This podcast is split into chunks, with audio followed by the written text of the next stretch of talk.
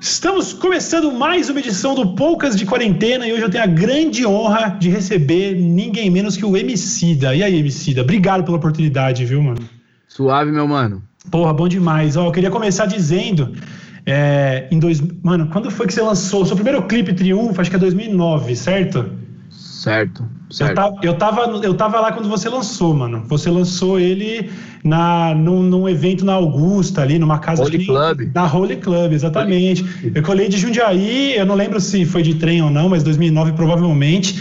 E eu tava lá, mano. Pra mim, então. Não tem muitas opções Jundiaí, né, mano? Não tem nada, não tem nada. Não, Ué, trem é um carango, né, tio? É isso, e como na época eu não, não tinha carro, provavelmente colhi de trenzão e, e, e lembro exatamente como se fosse ontem, assim. É um bagulho que, para mim, tem um grande significado poder trocar uma ideia com você hoje, porque eu tive com o João Gordo semana passada, tô com ah. você hoje, e é surreal, porque são figuras que tiveram muita importância, me influenciaram muito ao longo dessa, desses anos todos, entendeu?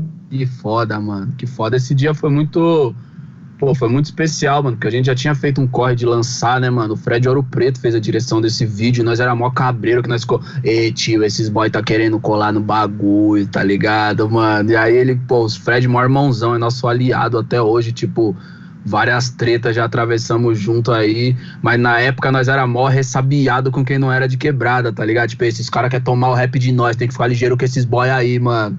E aí, pô, fez o clipe, foi foda, mano. Começou é. uma história lindona. Não, foi animal. Foi... Eu, lembro, eu lembro de estar lá no rolê e aí e, geral pirando no negócio. Tinham, vocês botaram um telão, assistiram, assistiram o clipe, depois apresentou.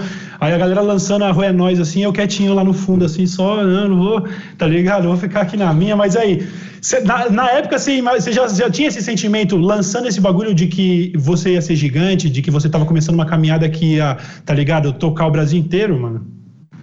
Mano, eu tinha consciência que a gente fazia parte do movimento que ele já era nacional, tá ligado? Mas ele tava numa baixa de popularidade. Isso eu tinha muito cristalizado na minha cabeça. Né? Acho que por causa da, da forma como a temática era apresentada, mercadologicamente falando, o rap não era o gênero mais interessante pro, pro mainstream, pra indústria do Brasil. E a gente tinha também uma energia ainda meio esquisita, né? Que começa a se dissipar depois de 2006, que era a gente ainda tava meio na, no, no na tristeza, né? Da, da morte da perda do Sabota, né? Tanto que isso vai é, permeando todas as conversas de 2009 para antes, né? Entre 2003 e 2009 a gente falava tipo muito sobre como essa perda tinha sido significativa para nós, entendeu? Uhum. Mas eu tinha assim, mano, eu, eu só achei que é, demoraria um pouco mais de tempo sacou? Uhum.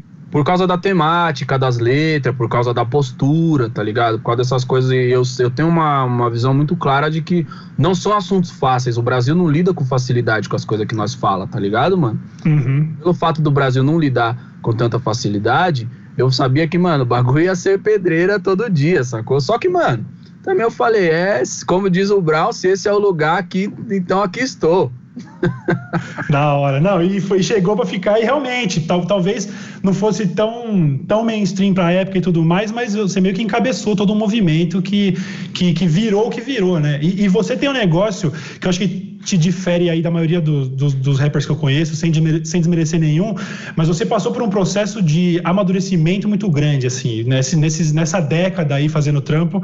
Até, até eu me identifico com esse negócio de ser uma pessoa completamente diferente de quando você começou. E Hoje você trata de assuntos que seriam tabu, seria inimaginável tratar de assuntos mais, sabe, de, de, de solidariedade, fraternidade, de falar sobre fragilidades, falar sobre, sobre uma série de temas que não cabiam para a época. E eu queria saber de você como que você chegou nisso, como, como esse processo aconteceu para você, se foi um negócio totalmente natural, se você lembra de momentos pontuais onde você começou a tomar essa consciência de que você precisaria, tá ligado, evoluir esse pensamento como você evoluiu até hoje, entendeu?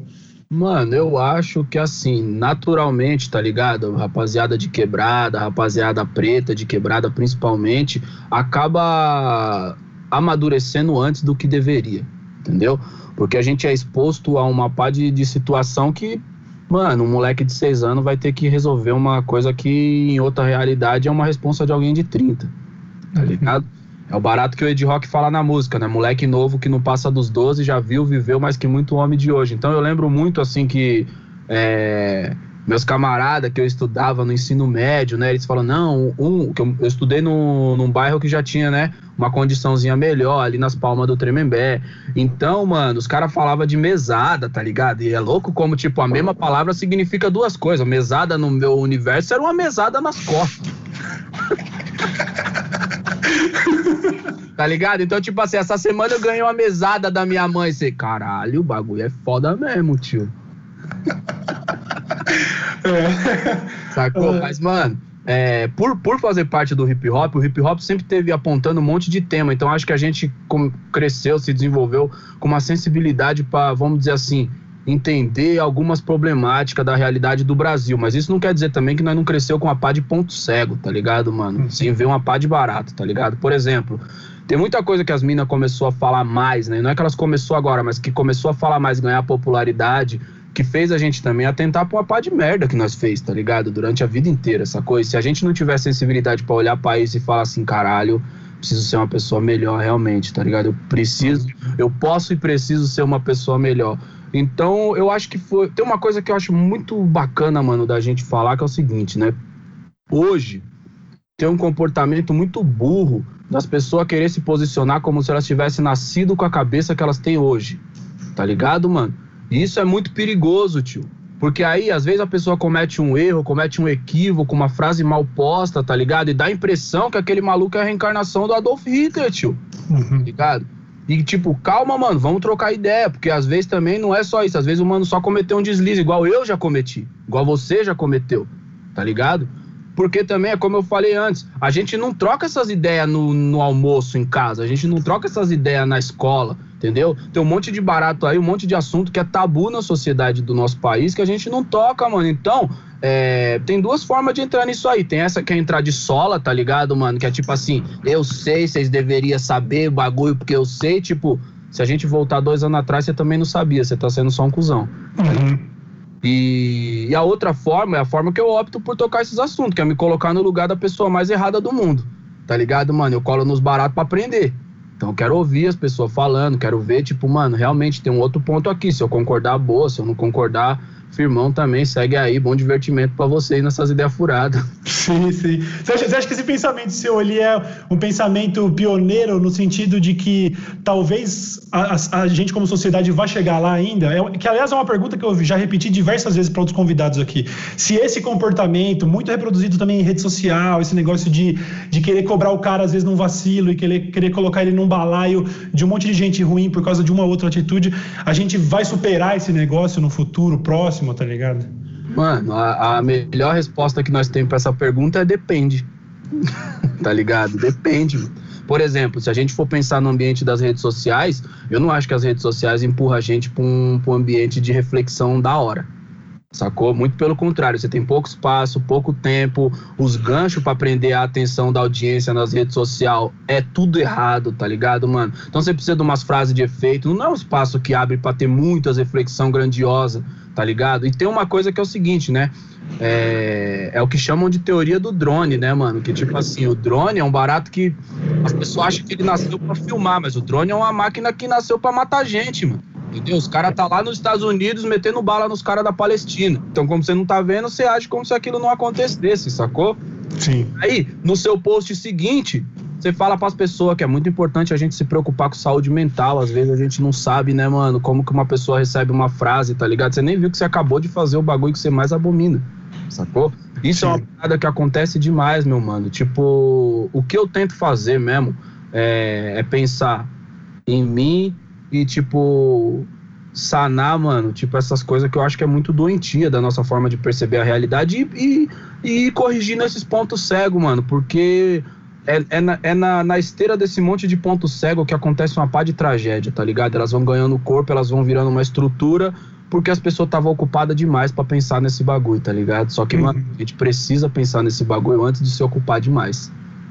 Bom demais, bom demais.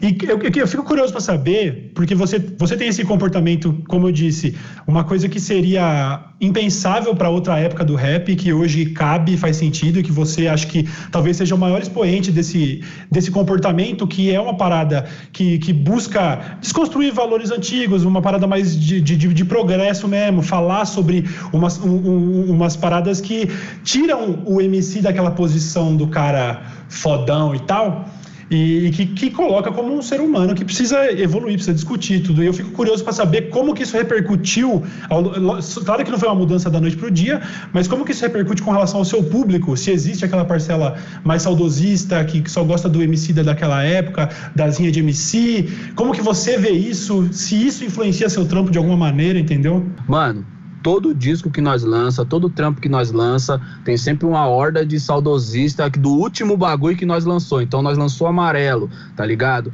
É, vem a rapaziada que fala, ah, mas o Sobre Crianças é que era o bagulho, tio. Ali ele tava tipo numa viagem filosófica. E quando nós lançou Sobre Crianças, esses mesmo cara falou, ah, o glorioso que é o barato, tio. Esse barato aí de ir pra África, nada a ver, tio. Esse bagulho tá muito calminho. Assim como foi com as mixtapes. Então sempre tem essa troca. O legal é que as pessoas vão se desconectando e conectando, porque eu acho que a música ela é um dia diálogo, tá ligado, mano?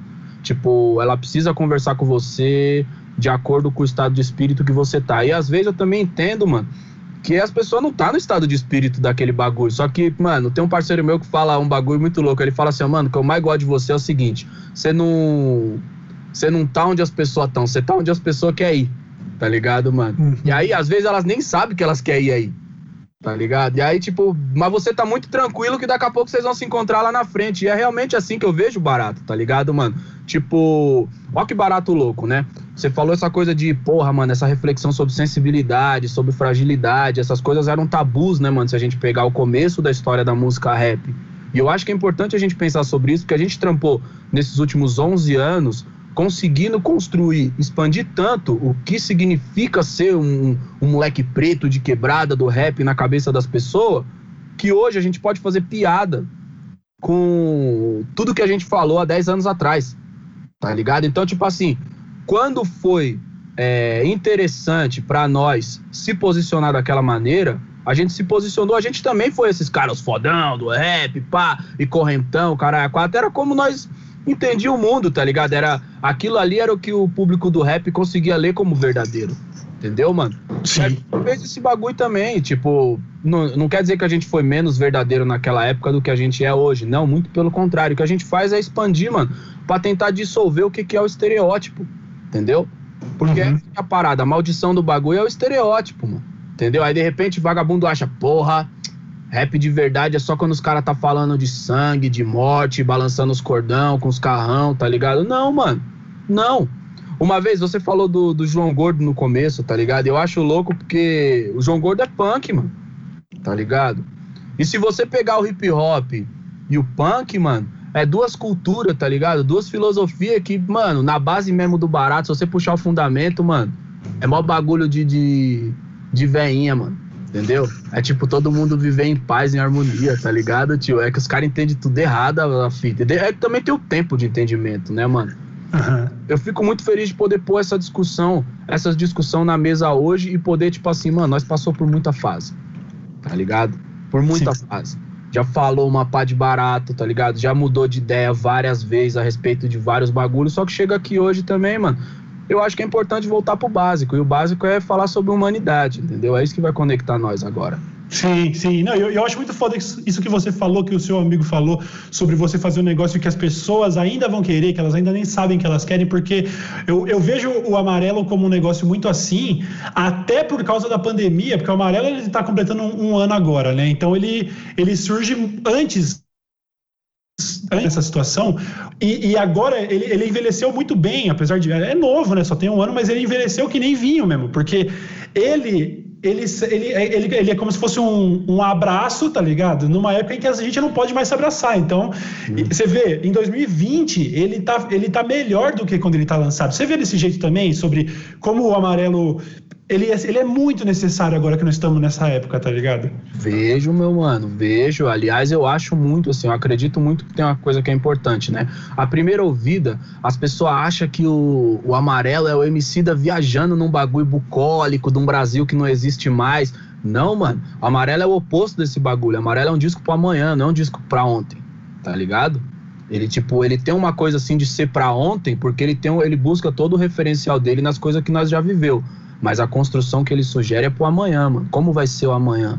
Tá ligado? Com o que, que a gente vai estar tá conectado amanhã?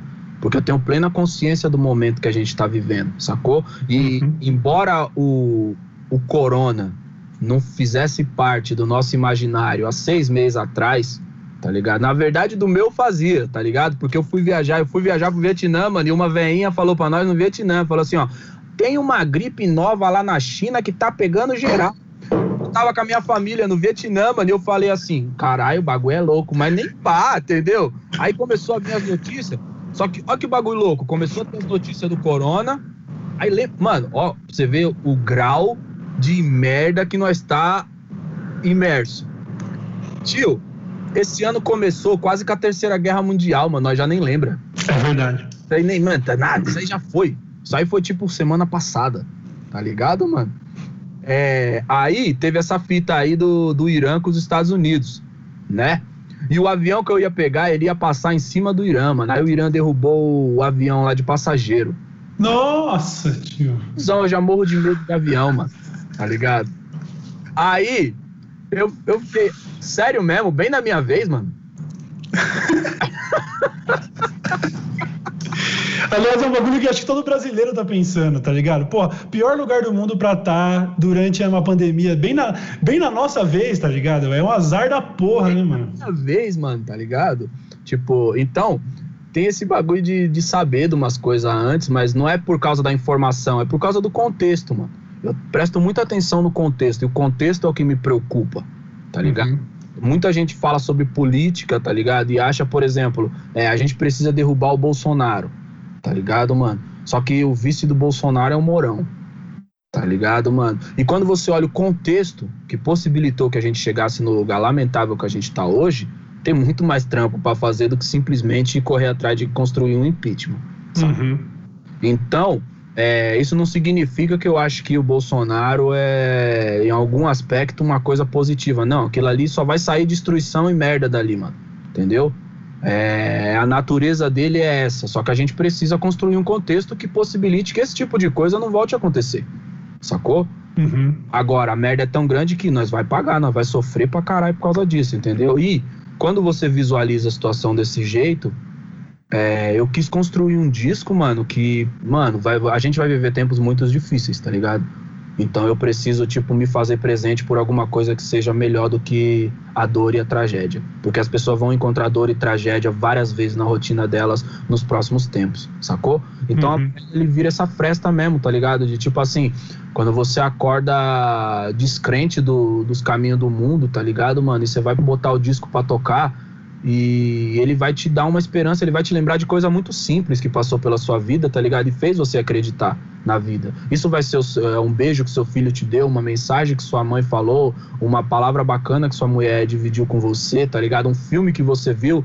É, eu quis criar um lugar onde as pessoas se sentissem protegidas de tanta destruição, tá ligado? Uhum. Que, aliás, você, você já falou sobre.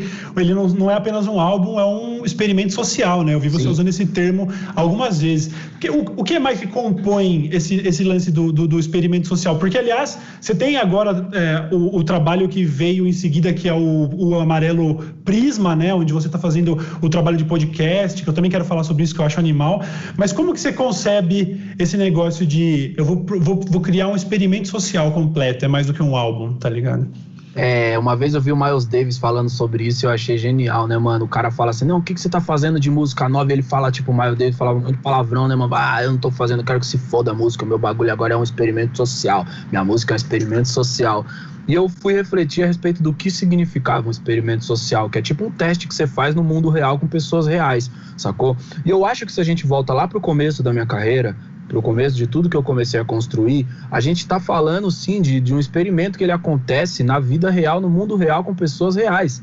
Tá ligado? Então, irmão, é, a gente pode pegar uma série de consequências desses discos, desses shows, dessas turnês, desses vídeos, tá ligado? Desses desfiles de moda, é, dos filmes que a gente fez, que vai pegar uma rapaziada que, mano, um mano entrou na, na faculdade por causa desse bagulho, outro largou a droga, outro saiu da cadeia, arrumou um emprego, outro começou a desenhar, a, a, a outra irmã decidiu que vai fazer um projeto de comida orgânica, enfim, mano, tipo as pessoas encontrou nesses baratos, tá ligado? Alguma coisa que inspirou elas para correr atrás de algo que elas acreditam, sacou? Ao longo dessa última década.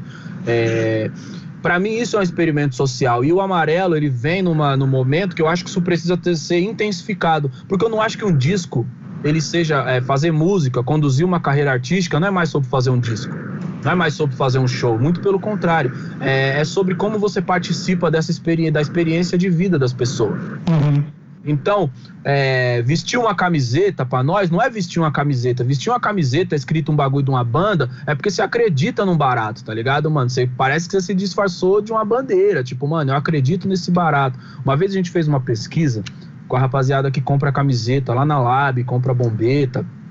E é muito louco que quem compra uma camiseta da Lab, mano, odeia quando o logo é pequeno. Tá ligado, irmão? Porque os caras querem mostrar que, tipo assim, mano, eu acredito nessa porra aqui, eu acredito que o barato significa muita coisa. Entendeu? Uhum. É, então, essa, isso, isso, é, isso é o experimento social, é essa construção. O amarelo ele começa, por exemplo, com o, o primeiro single que é o Eminência Parda, né? tem uma experiência ali, uma coisinha digital, que a gente divide um vídeo falando que a gente está voltando, isso faz as pessoas estar tá atentas, pô, Emicida vai lançar um disco novo, porque elas entendem primeiro nesse campo mais superficial e vai ter um disco. E como, como a gente consome música desse jeito há séculos, há anos, né? Então é o que as pessoas esperam. Tipo, eu vou ouvir um disco novo do Emicida. Aí tem essa, esse primeiro chamariz e depois a gente começa o primeiro passo, que é o lançamento do Eminência Parda, que ele já acontece na contramão do barato inteiro, que é a gente leva uma molecada para dentro do Museu Afro Brasil, tá ligado? Para fazer uma experiência onde eles vão se conectar com, com a grandiosidade dos ancestral deles tá ligado? E aí lá eles estão indo. Inicialmente eles achou que eles fossem só ver o clipe do Emicida.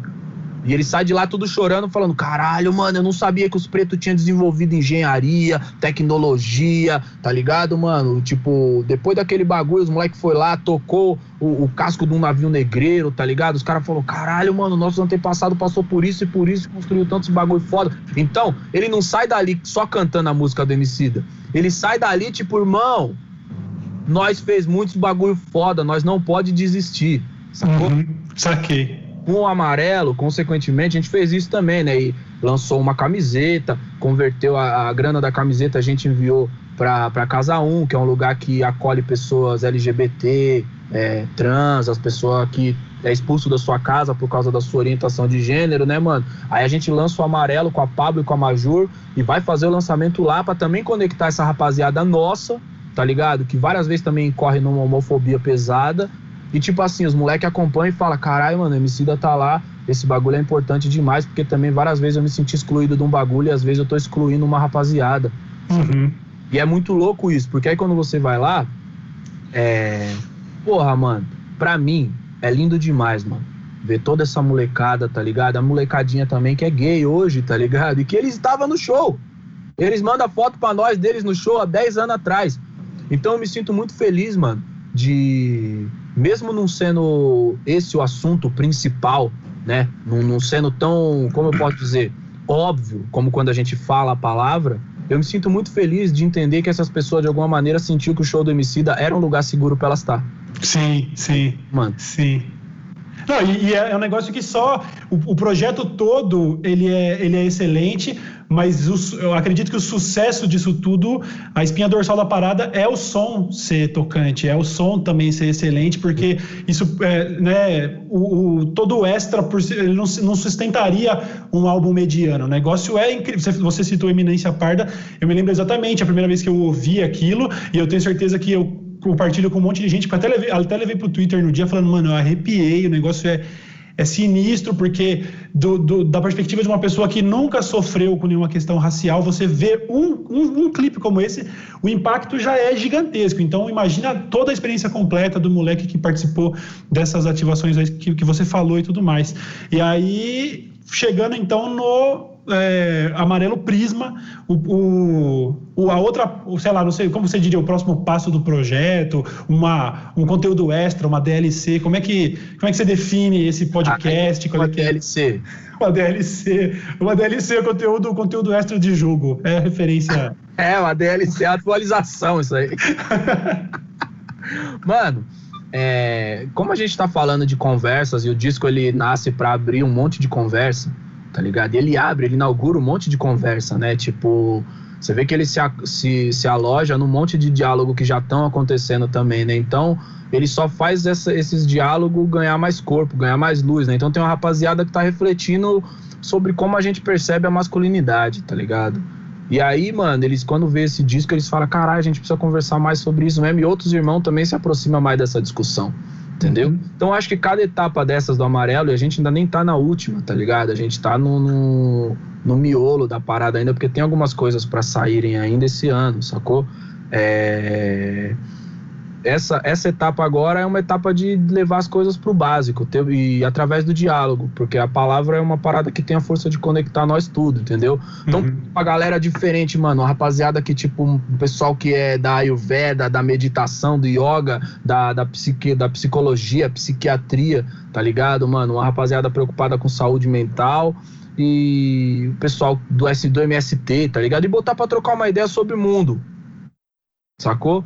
Uhum. E aí tem a, a, a, a, posição privilegiada, né, mano, de poder, porra, sentar ali e ficar ouvindo toda essa rapaziada falar, só absorvendo umas ideias monstras, tá ligado? E é da hora dividir isso aí, porque isso faz muito parte da minha rotina, tá ligado? Eu sou humano que, tipo assim, eu conheço uma galera. Então, mano, eu vejo um bagulho, aí eu ligo pro um irmão que trampa com tecnologia, tá ligado? Aí ele faz um bagulho que me deixa com a pulga atrás da orelha, eu ligo pro outro irmão que é youtuber, tá ligado? Aí, tipo, ele fala um outro bagulho que eu falo, caralho, esse barato é foda. Aí eu ligo pra, um, pra uma amiga minha ali que é do MST, tá ligado, mano? Aí ela fala, ah, mano, tem isso aqui também. Eu ligo pro outro cara que é cientista, entendeu? Eu vou fazendo esse barato aqui, porque é assim que eu construo minha visão de mundo, tá ligado? Com essa colaboração das pessoas o tempo todo. E aí eu quis dividir isso com as pessoas, mano, com um monte de gente que eu admiro ali, que eu, que eu vejo falar várias coisas bonitas e que eu acho que várias pessoas se interessariam por estar no meio dessa bagunça.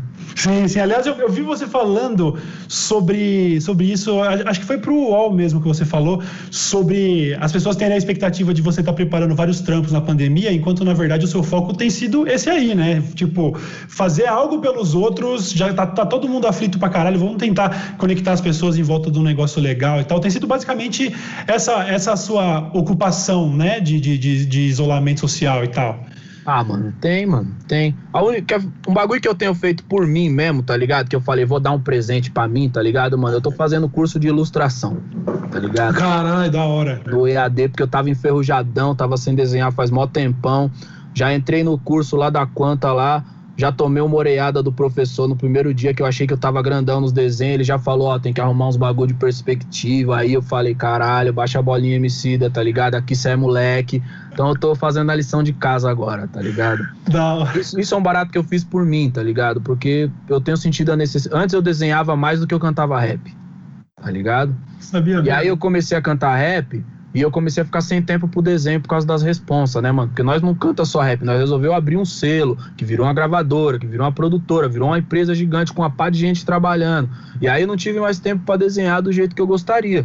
Sacou? Uhum. Agora, mano, graças ao bom Deus, tá ligado? E não agora por causa da, da, pandemia antes, o ano passado eu já tava nessa necessidade. Eu tenho sentido o desejo de desenhar mesmo, de contar a história de outro jeito tá ligado? Porque também eu já fiz um monte de coisa no rap também, já construí uma pá de barato. Graças a Deus tudo isso aí tá muito sólido, isso não vai dissolver da noite pro dia, sacou? Então eu tô fiquei com o desejo de, de desenhar, mano, de novo. Eu me inscrevi na, na Quanta lá, que eu já amava o, trampo dos caras, tá ligado? Eu era fã, era um sonho de moleque fazer um curso de desenho, de ilustração. Não tinha tido essa oportunidade, agora eu tô fazendo. Esse é o bagulho que eu tô fazendo por mim. O resto, mano, é uma rapaziada, é, é uma coisa que eu tô fazendo por nós, mano, pela rapaziada toda, que é tipo dividir esse barato, a gente se junta aqui, se organiza, consegue levantar um dinheiro, manda uma parte de cesta básica pras quebradas, tá ligado? Porque tem uma rapaziada que não tá tendo acesso a isso.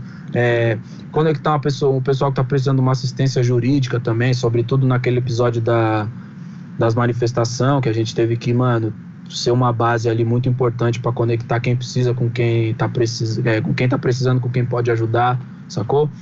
Eu acho que se a gente é uma antena que recebe tanta informação, mano, tanta coisa, acho que a gente tá tem, tem que compartilhar isso. É isso que eu tô fazendo, sacou? Da hora. Da e hora. até porque música, mano, música sai, mano. Sacou? A hora que você tá aqui pra fazer música sai, mano. Uhum. Eu- e, e eu gosto desse barato, mano, de tipo assim. Porra, mano, eu, eu gosto de escrever quando eu quero escrever. Tá ligado, mano? Eu não Sim. gosto de escrever aqui porque, tipo assim, ah, não, mano. eu- Todos os artistas lançam música, tá ligado? Só eu tô aí sem lançar música. Tio, nós ficou cinco anos sem lançar disco, mano. Tá ligado? E eu queria ficar cinco anos sem lançar disco, que eu queria entender, tipo assim, mano, é. Nós nunca ficou tanto tempo sem lançar nada. O que que acontece se nós ficar tanto tempo sem lançar nada? Eu queria fazer esse teste pra entender se realmente o que nós construímos era sólido. Sacou? E a prova é que é. Entendeu? Ficamos aí cinco anos no barato, voltamos aqui, da hora.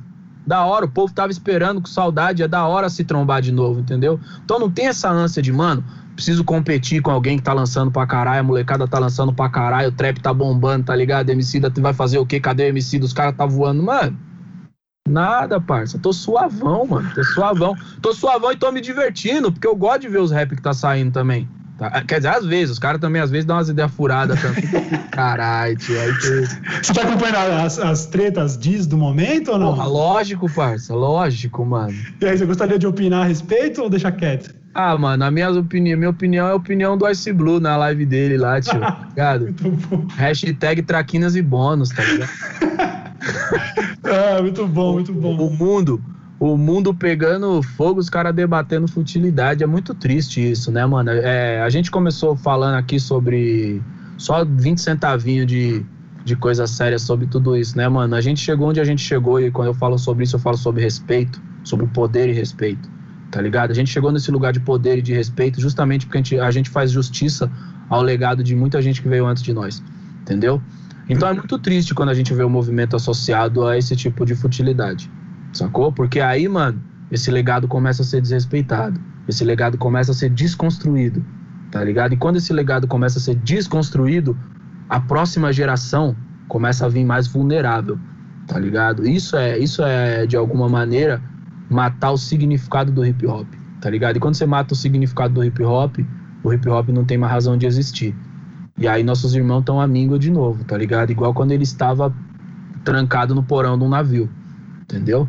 Uhum. É isso que a gente fala, a gente bate na tecla dos valores, tá ligado, mano? O hip hop tem um grupo de valores muito sólidos, a gente precisa estar conectado com eles para não incorrer nesse tipo de erro, principalmente no, num barato, num momento que nem esse que nós tá vendo, né? Que, que seria o equivalente a, sei lá, você tá no nono andar de um prédio pegando fogo e você para pra tuitar que você tá com tênis novo. Sim, sim. Você acha, você acha que isso é um. Talvez um caminho natural por causa do mainstream? Porque realmente o, o, o rap, o trap, todo esse movimento, ele tomou o, o- mainstream de um jeito que hoje, hoje um maluco de 14, 15 anos de idade, ele não vira mais emo, ele não vira mais roqueiro. Hoje ele é. Ele quer ser trapstar, entendeu? Você vê isso com naturalidade, obviamente. É, concordando com tudo que você falou sobre essa questão dos valores do hip hop, mas esse fenômeno ele, ele era inevitável de alguma maneira, porque o negócio ficou gigante, né? Sim, com certeza. Mas eu acho que a gente precisa olhar o contexto inteiro antes de olhar o trap. Sacou, mano? Eu vejo vários irmãos. Tem uns irmãos que é mais radical, porque eu gosto de trap. Tá ligado? Eu acho divertido. Minhas filhas gostam. Tá ligado? Eu, eu, eu escuto o bagulho junto com elas. Só quando as ideias é furadas demais que eu falo assim, vamos na moral aqui, vamos dar, dar uma segurada no barato, porque também os irmãos dão uma pá de ideia furada, tá ligado? Mas também teve uns mano que deu ideia furada há 10 anos atrás no Boom Bap também. E há 20 anos atrás também teve uns mano que falou uma pá de bosta. Sacou? Uhum. Sempre tem esse barato. Então eu não acho que é um bagulho que deve ser amaldiçoado ou perseguido. Quando eu cheguei aqui também, os caras falaram que eu não era o rap. Tá ligado? Os mesmos caras que hoje falam aí, MC, da, fala pra esses moleque que é o rap, mano. É verdade, é verdade. É verdade. Viu, eu ainda, ainda, ainda tô brisando nesse negócio que você falou sobre desenho. É, tava vendo hoje mais cedo, inclusive, a faixa do amarelo que você faz com o Zeca Pagodinho, onde virou um clipe onde você é o Goku e tudo, que é um negócio animal. É, como que é? Quem tem amigo que tem tudo, né? Tem tudo. E aí eu, eu também estava vendo, isso eu já vi um tempo lá, lá, no canal do Load, que lida com quadrinho, e ele estava mostrando o seu livro também, com as ilustrações originais das faixas do álbum antigo e tudo mais. E aí você agora saiu também, semana passada praticamente, quando esse vídeo for por já vai estar tá fazendo acho que uns 15 dias, essa faixa nova com a Drica Barbosa, que também é é feita em que também é uma arte e tal, né? Que é o Sementes, que também a gente entra de novo nesse mais ou menos do que é, do, da proposta do, do, amarelo mesmo, que é, viu, vamos voltar para as origens e falar do que é básico e, e, e lógico, sem perder o aspecto do, de, de, denunciar as paradas que precisam, de falar sobre o que é preciso. Eu queria que você comentasse um pouco aí do, do Sementes que saiu, que é sensacional também. Mano, é que é, é aquele bagulho que também nós estávamos falando no começo. Olha que bagulho louco, né? Você tá aí na sua vida, você tá produzindo seu barato, é, pagando suas contas, cuidando de você, cuidando da sua família. Eu tô aqui desse lado fazendo a mesma coisa, tá ligado, mano? É, a gente não percebe o que, que tá acontecendo lá nos miolos do Brasil, entendeu? E nem só nos miolos do Brasil, no centro urbano também. Essa coisa da retração econômica, principalmente a que nós já tava antes e que também agora é intensificada pela pandemia, ela empurra um monte de gente para a margem. E essa margem, tá ligado? Tem um monte de gente que já tava na margem, então esses aí já estão caindo no abismo, sacou? Isso vai fazer com que um monte de família, que, e que inclusive pessoas que racionalmente elas vão ser contra o trabalho infantil, mas elas não têm é, condição de ser contra o trabalho infantil nas atitudes dela, sacou? Porque infelizmente o contexto empurrou ela para um lugar que ela vai ter que permitir que o filho dela vá vender pano de prato no farol. Sacou? Enquanto ela vai fazer um outro corre ali, infelizmente ela não vai ter tempo de dar uma olhada no mais velho, na mais nova, tá ligado, mano? Uhum. Então, é, sementes é uma chance de, de, de, refletir muito sobre uma coisa que a gente não tá vendo. O coronavírus, tá ligado? Entre outras coisas, também vai aumentar o trabalho infantil, tá aumentando. Sacou? E as pessoas defendem a parada dizendo que o trabalho enobrece, o trabalho desde os 12, mas elas fazem uma comparação que ela é muito pobre. Tá ligado, meu mano? Que é tipo assim, ele é. Você não pode comparar você trabalhar depois da escola no mercadinho do seu pai, não é nem trabalhar, você ajudou ele a carregar três caixas de molho de tomate, tá ligado? Com uma criança numa carvoaria. É isso. Um moleque de 40 quilos tá carregando um saco de 50, tá ligado? Sim. Então, falar sobre isso é uma urgência, né, mano? A gente fez esse trampo junto com o pessoal do Ministério Público do Trabalho, sacou? Que foi quem dividiu uns dados com nós. Trouxe uma pá de informação foda sobre isso e a gente viu que, mano, nessa situação da pandemia, isso também vai piorar. Então a gente precisa atentar para isso aí. É, todas essas medidas que estão falando aí que tem que ter e que tem que ser permanente, tipo renda básica, tá ligado? A renda básica tem que ser permanente, mano entendeu? Para as pessoas ter alguma dignidade e não precisar colocar seus filhos para carregar um saco de carvão, entendeu? Para uma menina de 8 anos não ter que sair do interior para ir trabalhar numa casa de família, numa capital, entendeu? Onde no final das contas ela vai virar uma pessoa que é igual a um escravo. Então Sim. a gente fez isso aí. Aí tem o barato da animação, né? Que é a forma prática da gente fazer agora também, já que a gente não pode se encontrar, né, mano? Então a gente é, elabora mais ou menos a ideia, troca ideia com o pessoal que anima também e vamos que vamos o quem tem um amigo tem tudo já estava projetado para ser desse jeito, mas sementes ele nasce desse jeito porque, mano, a gente também não pode se encontrar, entendeu?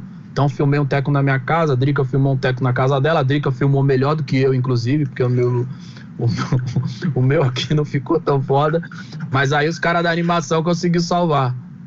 Saquei, saquei. Não, ficou legal pra caralho. Não dá nem. Dá, dá pra perceber que é, a, a, sua câmera da Drica, dá pra perceber, pô, isso daí já é na fase onde os caras estão isolados e tudo mais, mas isso não prejudica em nada o trampo, não. É, eu queria comentar um pouquinho, que acho que é o talvez o assunto do, do momento e que não poderia ser diferente, né? A gente está vendo aí um caos que não só de pandemia, mas também de, de, de questões de racismo. É, a gente teve, viu, viu, todo esse movimento começando ali com os protestos por causa do George Floyd nos Estados Unidos. Eu vi, inclusive, você destacando a maneira como a imprensa gosta de tratar quando são protestos lá, e aqui a, a imprensa está sempre buscando destacar umas paradas, enfim, querendo subverter o conceito das coisas e tudo mais. É, eu, eu, tive um. Essa pergunta que eu vou fazer é meio parecida até com o um negócio que eu falei com o Jonga. No, no papo com o Jonga, eu usei por ele ser muito mais recente na história do, do, hip hop, eu usei como exemplo o discurso do Mano Brown de muitos anos atrás e como o discurso do Jonga hoje de combater o racismo ainda parece infelizmente, ter que ser o mesmo do que se falava tanto tempo atrás. E, e, e com você não preciso nem buscar um exemplo antigo.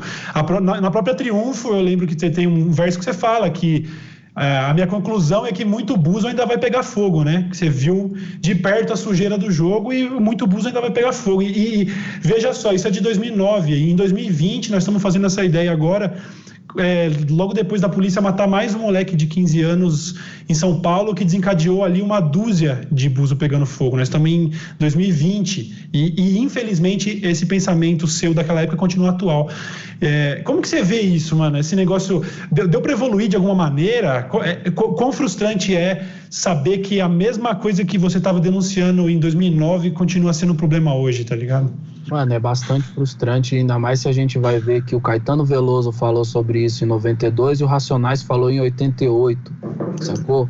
E o Abdias falou em 1950, tá ligado, mano? E aí a gente volta e vai vendo que estruturalmente, tipo, muitas pessoas, né, mano, é, já enfrentaram esse problema estrutural que a gente tem. Agora, eu acho que é interessante você pegar nessa problematização do tratamento da imprensa, né?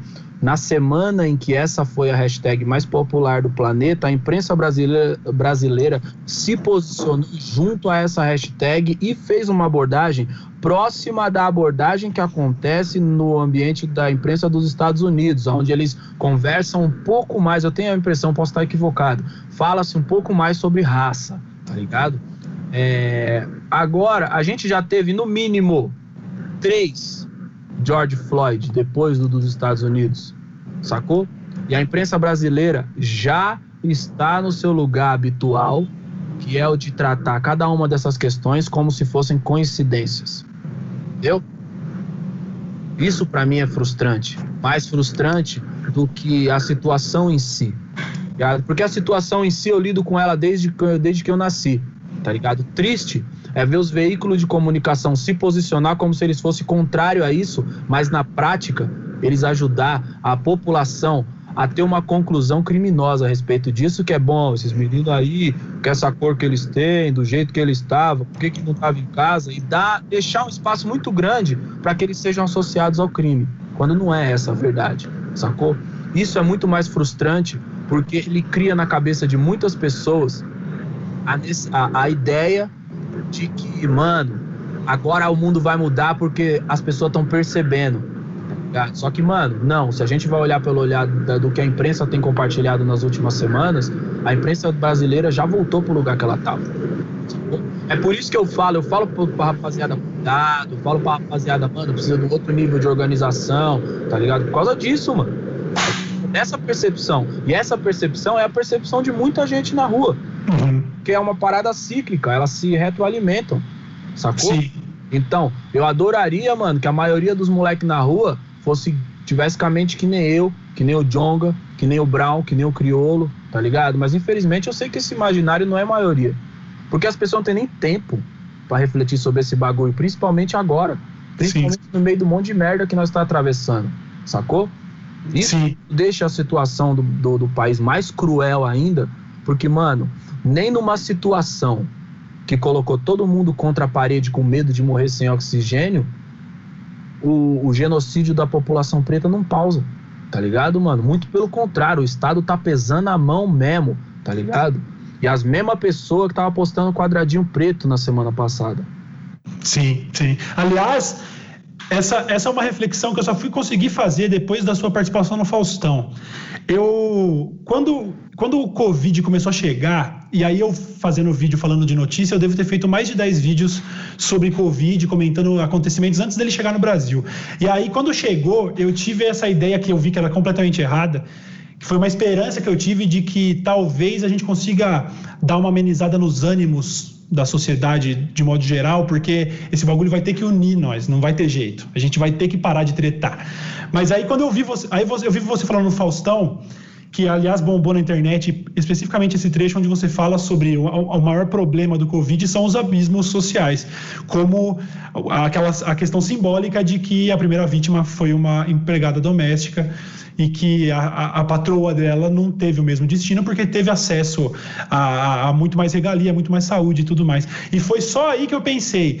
Por isso que, por isso que eu estava tão errado. Não vai unir nós, porque o Covid, assim como todo o resto, ele é mais um argumento da elite, dessas pessoas mal intencionadas, do tipo assim, nós vamos politizar o negócio para a gente poder manter o status quo, tá ligado? Então, assim, os caras conseguiram politizar a discussão de uma pandemia, porque isso, de alguma maneira, serve à agenda que essas pessoas sempre defenderam, né? É mais ou menos isso, né? Não, com certeza, meu mano. E aí, é, cria-se a ideia de que se proteger a fazer quarentena é uma coisa de vagabundos de esquerda.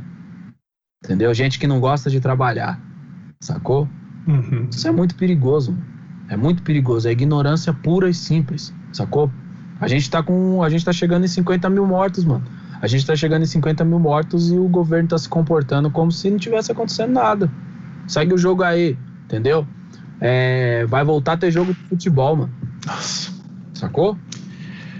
Vai voltar. O já é um pare, já é. O Brasil já é piada. O Brasil já não pode entrar nos outros países.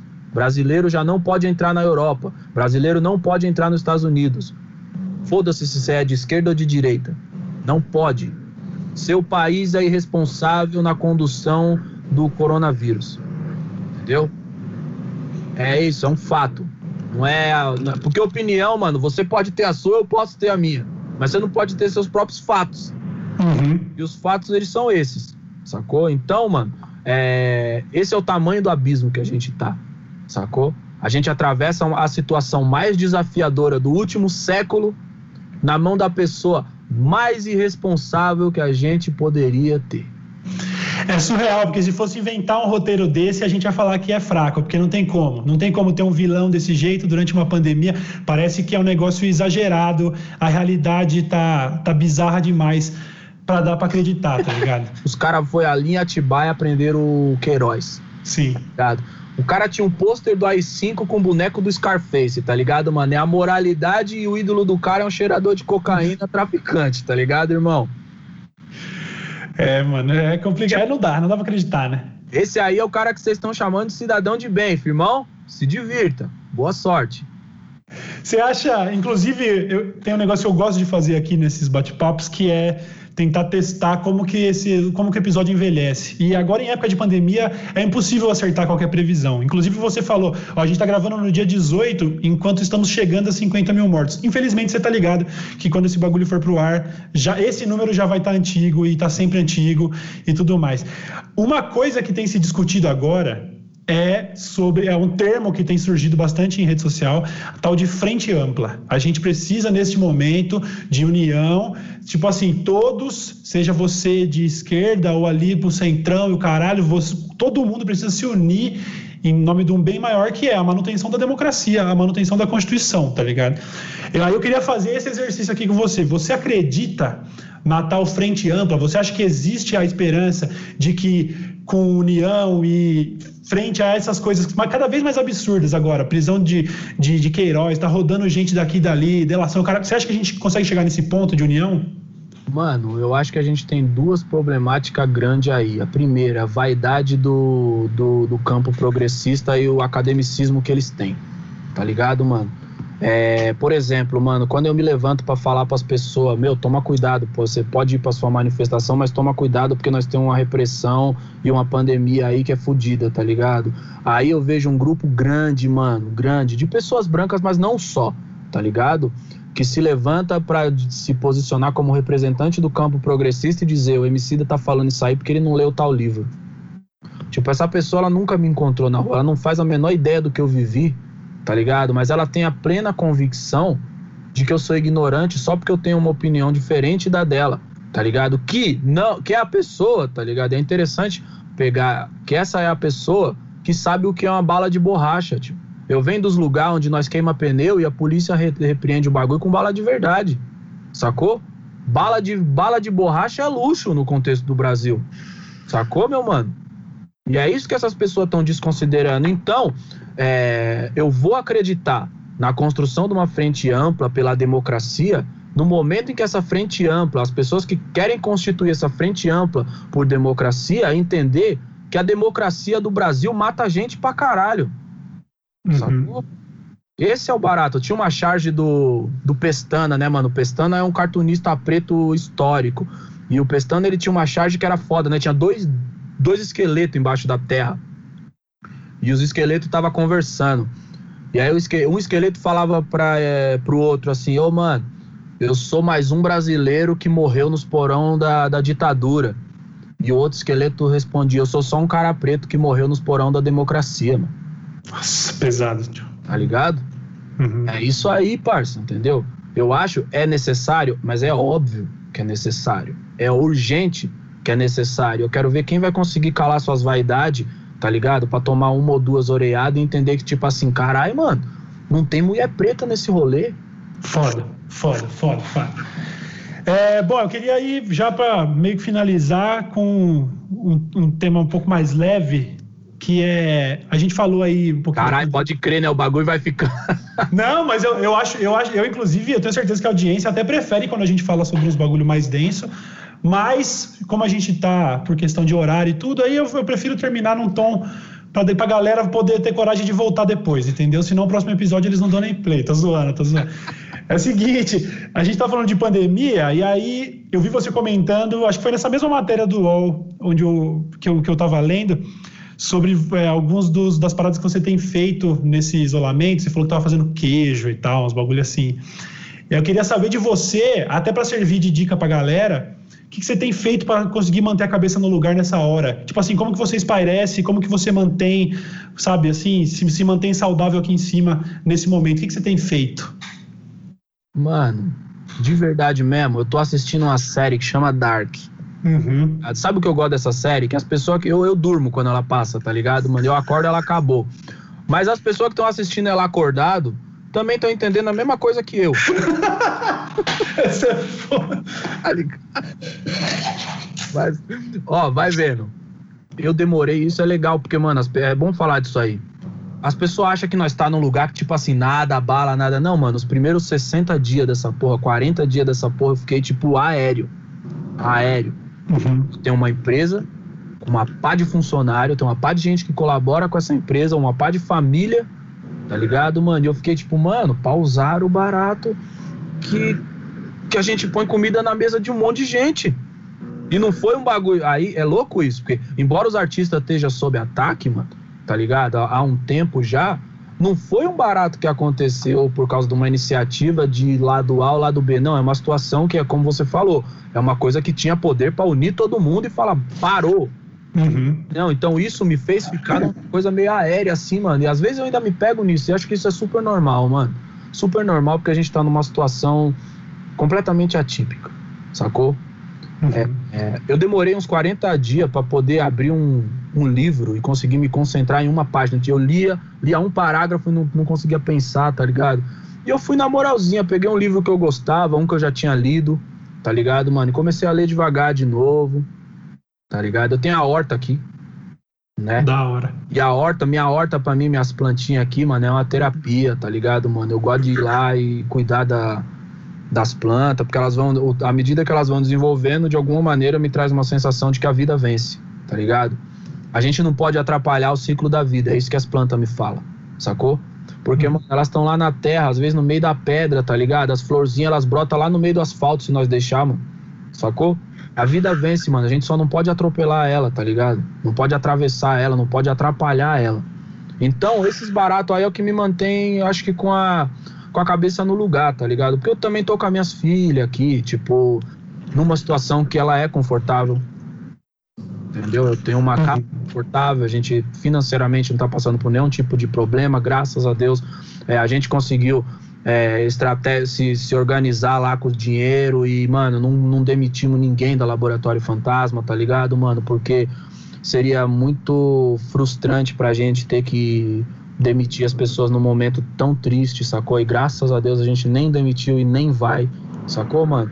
Então, eu tô. Isso, isso tá me deixando em paz, assim, que o, tudo que eu poderia fazer para proteger é, o maior número de pessoas, eu tô fazendo, sacou? Uhum. Eu, se comprometer com isso tá me fazendo botar a cabeça no travesseiro e falar, mano, beleza, eu tô cansado, queria que acabasse logo, mas irmão, é, vamos um dia de cada vez, sacou? E é isso aí. Conversando também, tô conversando pra caralho aqui com a minha mulher, nós já conversava demais, mas agora nós tá conversando pra caralho também. Mas. Entendeu? Demais, bom demais. Ó, então, só pra gente finalizar, é um bagulho que eu tenho feito com todo mundo aqui, eu, e, eu acho que para as próximas eu vou começar a avisar que eu vou fazer essa pergunta antes, porque geralmente as pessoas são pegas de surpresa. É... Caso. Oi? Não, mas vai ser tranquilo, vai ser tranquilo. Queria que você recomendasse, a gente é, gostaria de saber de três MCs que te inspiram, tá, pode ser de hoje ou do, da vida, pode ser alguma coisa que está te influenciando no momento ou que faz que tem importância para sua história, e também como você é um, um, artista completo, que citasse também três outros músicos que não são MCs. E assim, fechando seis influências para Emicida, tá ligado? Pô, mas é claro, uma honra. Vamos lá. Vou pegar três gerações, tá bom? Boa. Primeira, quando a gente olha pro universo de hoje, a gente falou um pouco sobre trap, mano, e eu queria muito destacar um cara que é muito talentoso, Jé Santiago. Tá ligado? Eu acho ele um artista incrível, mano. Eu sou fã demais dele. Eu acho que tá só começando a trajetória dele. Eu torço demais para que ele faça as melhores escolhas. Eu rezo muito por ele porque ele é um cara muito talentoso entendeu? Eu tenho a honra de ter feito uma música com ele e eu torço demais para que ele continue evoluindo artisticamente como ele já mostrou que ele é capaz de fazer, tá ligado? Se a gente volta pra minha geração, vamos dizer assim, caralho, isso é foda porque a minha geração já me coloca já como os tiozinhos, né? Nós é os velho mesmo. Foda-se, é isso mesmo. Lide com a velhice, Emicida.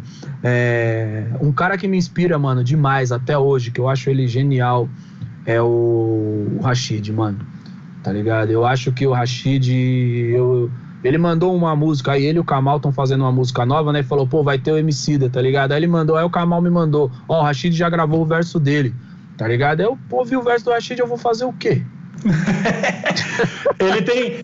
Eu, eu na, minha, na, minha, humilde opinião, o Rashid tem as punchlines mais doloridas do rap. É, Nada é. bate tão forte quanto as punchlines do Rashid. É, mano, eu às vezes eu tenho a impressão que ele faz academia, mano. Porque, assim, ele tem algum. Sabe? É tipo o Shiryu fazendo a cachoeira correr para cima. Ele tem um esquema desse, mano, porque o Rashid ele se especializou no bagulho da, da punchline. Sim. Tá tipo, ele inclusive é o motivo pelo qual eu saí desse mercado. Entendeu? Eu, eu era muito confiante com as minhas punchline, mas ele se especializou do jeito que eu falei assim, porra acho legal é procurar um outro jeito de trabalhar. e, mano, é, um cara. Que, pô, vou falar dois, tá bom? Que eu lembrei de um outro aqui também que é muito bom. Uhum. Tem um cara, mano, que tem um disco que é o Ataliba e a Firma, tá ligado? Esse disco é foda, mano. A Taliba e a Firma é a música de política em política. Infelizmente, ela é extremamente atual, tá ligado? E eu acho que o Atalib afirma é um dos caras genial que a gente teve a chance de ver na música rap do Brasil e não recebeu a atenção que deveria. Um outro cara é um mano chamado Lius Barbosa, tá ligado? Lius Barbosa é um mano que, tipo assim, ele é gênio. Lius é gênio, entendeu? Infelizmente, bastante desconhecido, mas ele é um cara que é genial. Vamos lá pensar os caras que não são MCs, né? Uhum. Pô, tem um parceiro nosso, cantor, que ele chama Thiago Jamelão. Jamelão é foda, mano voz foda. Inclusive, ele trabalhou no Amarelo. Ajudou a gente a desenhar um monte de coisa de vocal. É, deu, me deu aula de canto para ver se eu tinha futuro. Infelizmente, não. tá ligado? Mas deu tudo certo no disco. É, um outro cara que, mano, eu, eu tenho gostado demais da busca dele, porque musicalmente falando, ele tá conseguindo criar umas coisas muito grandiosas. É um mano lá do Rio de Janeiro que chama Rubel, tá ligado? Pô, o Rubel é foda, mano. Eu sou, sou um grande fã dele, porque também ele me pegou numa situação vulnerável, né? A música dele chegou para mim no momento que eu tava muito triste. E aí, porra, quando a música pega você, sabe quando ela chega sob medida, assim, que você tá cabisbaixo, sem acreditar no destino da humanidade, vê um fila da puta no seu fone de ouvido e fala, tipo, cara, isso não é justo, você tem que esperar eu estar tá composto aqui pra eu poder ouvir. Bom, ele, eu, eu, eu, ouvi a música dele, eu comecei a chorar, tá ligado? Aí é foda, já era, já, já, já tem um afeto pelo bagulho, já, já há conflito de interesses, já, entendeu? E pra finalizar, mano, tem um mano que ele é. Puta, mano, nosso mano Ganja. tá ligado? O Ganja é um pianista, tecladista, pianista, produtor, monstro, tá ligado? E que, mano, cada vez mais vai virar um cara mais interessante de acompanhar, porque ele produziu alguns bagulho mais foda que nós ouviu, sacou? Acho que esses três caras que não é MC, mas se quisesse, podia ser. Show demais, mano. Maravilhoso. E aliás, graças a Deus eles não são, senão eu ia ficar lá no quinto lugar, depois deles e do Rashid. bom, bom saber que pelo, pelo menos em quinto você tá aí, né, mano? Tranquilo. Por enquanto. Pô, MC, só merece te agradecer muito mesmo, mano. De verdade, destacar mais uma vez a grande honra que é trocar uma ideia com você, mano. É, dizer o que eu também já repeti para outros convidados também, que é queria poder te receber no estúdio e espero ainda te receber quando a gente tiver essa oportunidade, certo? Parabéns aí pelo trampo e é isso, mano. Obrigadão mesmo. Obrigado você aí, eu também, pô, acompanho você faz um tempo. Eu lembro quando você fez o vídeo que você falou da Se Ela Faz Ideia, tá ligado, mano? Tipo, eu pô, fiquei feliz demais nessa parada porque é louco como nossos mundos se encontram, tá ligado? Uhum. Pra mim é isso, tio. Nossos mundos vai se encontrar várias vezes. Uma vez o Lenine me falou esse bagulho. A gente se juntou numa fita lá por causa de uma treta de direito autoral, que nós teve que viajar até para Brasília, fomos lá no congresso, e ele falou para mim um bagulho muito foda que eu nunca esqueci. Ele falou assim: "Ô Emicida, hoje todo mundo tá aqui embaixo dessa bandeira. Amanhã, mano, nós vai ser dividido por outra, tá ligado? E a vida acontece desse jeito. Sacou? O importante é que nós tenhamos a capacidade de se unir quando a gente concordar. Sacou? Uhum. É, eu acho que isso é foda não, não, não quer dizer também que eu acho que nós é tão distante, tá ligado? Muito pelo contrário. Eu fiquei muito feliz quando você fez esse vídeo, porque eu fiquei muito lisonjeado, mano, de ver que você reconheceu a importância da ideia que estava sendo dita. Então, para mim também é importante vir aqui agora e dizer obrigado, mano, por ter lembrado de mim ali. Obrigado por ter chamado nós para fazer essa parada aqui agora. Tô feliz demais também. Valeu, mano. Muita luz aí, muita prosperidade, saúde para nós se encontrar rindo pessoalmente daqui a um tempo. Da hora, bom demais, bom demais. É, realmente, se, ela faz ideia, eu não conseguiria fazer nenhum top 5 de faixas do rap sem colocar essa daí. Para mim, é a que mais talvez não seja a mais importante da sua carreira, mas é a que mais me impactou e que realmente mudou uma parte de ideia minha e que veja só como a, o mundo vai dando voltas. Você só está aqui agora justamente porque eu falei, você teve essa influência eu vim parar aqui, agora nós estamos trocando essa ideia. Então, finalizo mais uma vez te agradecendo, recomendando a todo mundo que acompanhe aí o Trampo do Emicida, vocês sabem onde encontrar. Teve aí agora, tem aí o projeto do Amarelo Prisma para vocês ouvirem, que é um negócio legal pra caralho. Ouça o single novo, Sementes, com a Drica Barbosa. E é isso aí, mano. Vou ficando por aqui. Valeu, Emicida. Valeu, rapaziada. É nóis. Até mais. Tchau, Valeu. tchau.